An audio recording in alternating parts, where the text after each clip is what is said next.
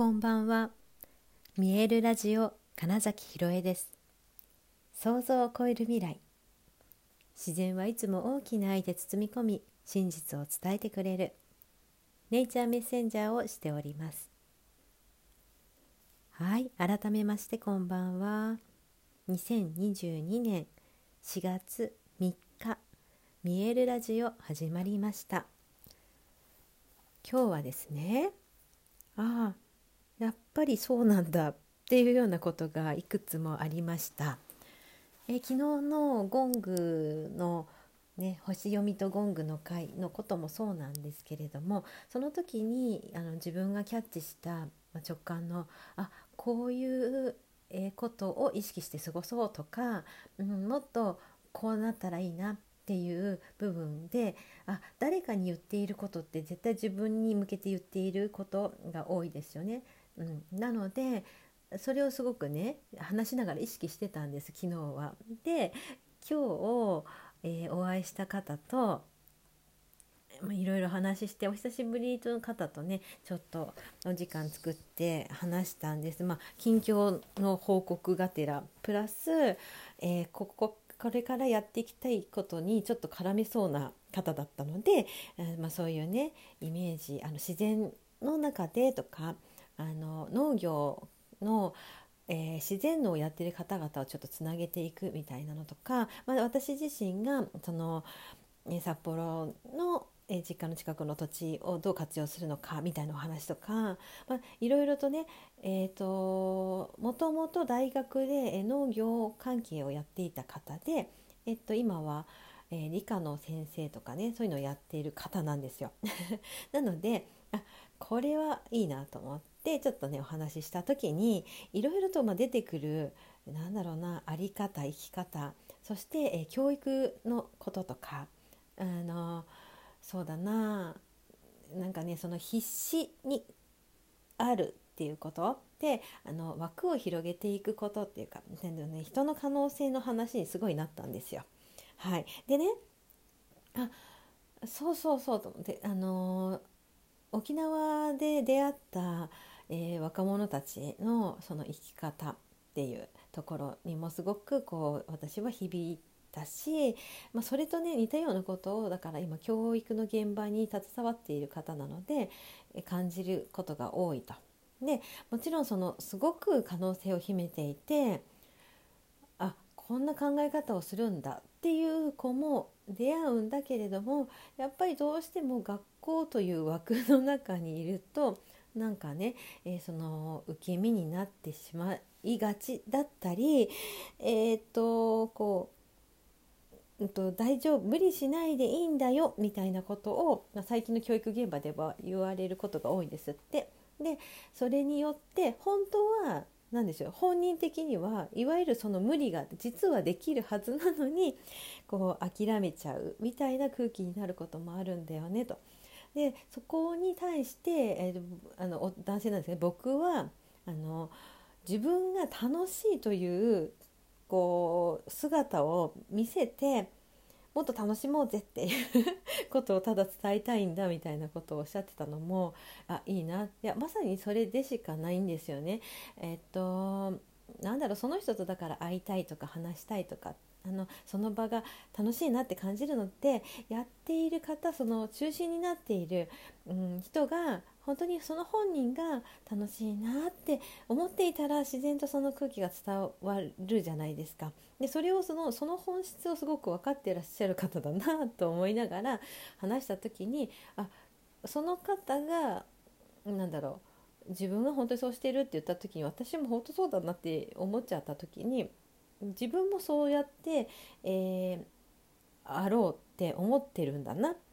て、うん、いうのを確認できたりもしたのでまずねそうあやっぱそうなんだなみたいなのはここでも起こってたしあのね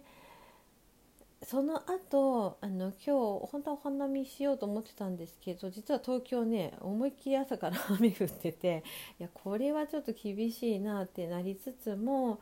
あのご飯をねあの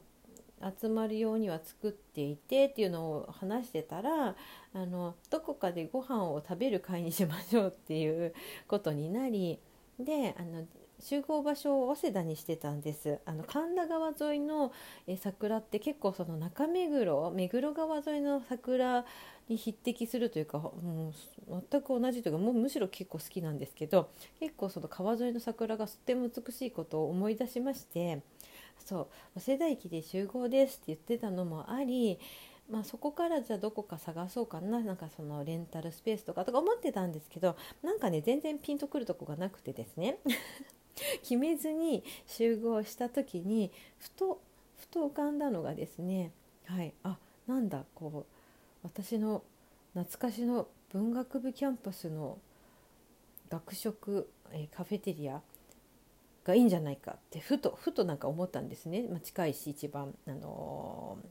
ー、本部キャンパスに行くよりもね近いし。であそこにしようって。言ったらあの今学校がほら入学式が終わったばっかりの授業は始まってないっていう状態なので、ね、学食自体はやってないけどその広場は使えるっていう状態でしかもその横に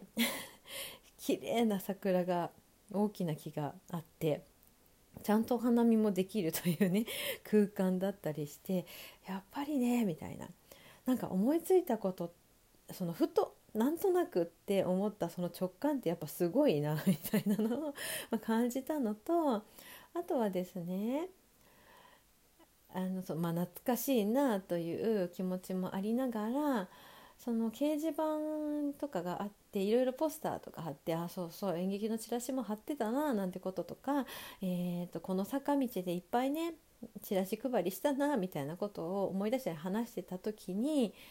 そうだよね。何だろう何でも何でも使おうというそのなんか必死さというか、うん、だからそのチラシ配りとかも本当顕著で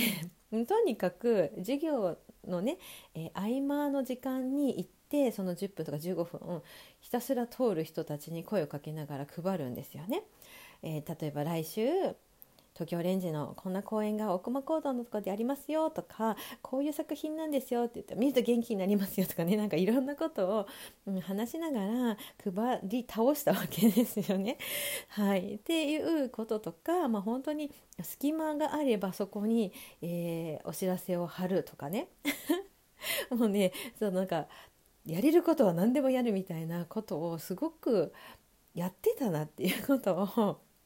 思い出してたのと,、えーと、その後に、まあ、その後にそうだね。後に2件ズームがあったりいや実は4件なんですけど、まあ、その似たような Zoomが2件あった時にそれっていうのはあの5月にあるフェスティバル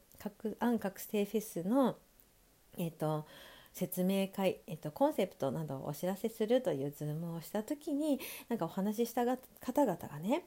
あのコンセプトであるその虹っていうものの説明をしたんです。私はこれ多分どっかで話してますけどそのミエルの旗揚げの時のコンセプトが虹ですよっていうのもあり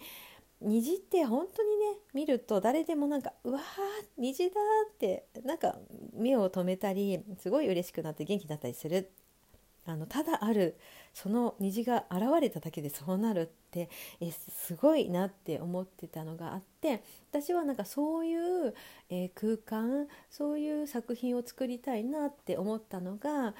はい、最初でそれでだからライバルは自然みたいなね。結構無謀なことを言いながら、まあ、2010年にミエルの旗揚げをしたんですけどもそのことがやっぱすごく私にはずっと思っていることでうん、でその話をしたらその安覚醒フェスのコンセプトもその虹になりであのそのそれぞれ虹って7色のその色が際立っているからあの綺麗な、うん、形というかね、うん、ものになるんだよねっていうところで、えー、それぞれ皆さんの個性が輝くその人の色で輝いているというそしてその人たちが集まれば自然と美しい虹になりますよね。その色が濃ければ濃いほど、うん、はっきりとした虹ですよねみたいなお話をしていたんですけれども。そしたらなぜかその今日の午後にねお話ししたお二方が最近虹をすごい見るんですっていうのともう一方は本当にあの自分がやろうとしていることって虹がコンセプトなんですみたいなお話でああなんかそういう風にしてもう出会うべくして出会っちゃったなっていう感じもすごいあったしその虹をどう捉えてるかっていうお話をした時にいや全くその通りですみたいな、うん、っていうのであもうそういうことなんだなって思ったのは、うん、ここにもすごい存在していて自分の思いを、えー、発信し続けてたらそこに共感する人が自然とやってきたっていう感覚がすごくあったんですよ。でさらにですね実は1日のその新月のそのリーディングカードリーディングを毎月毎月じゃないね月2回だから新月満月でしてくださっている方から、え昨日の朝に届いてたんですけど昨日ねあの見れなかったんですその動画を。で夜になって、えー、それを見たらいやまさにというその昨日をゴング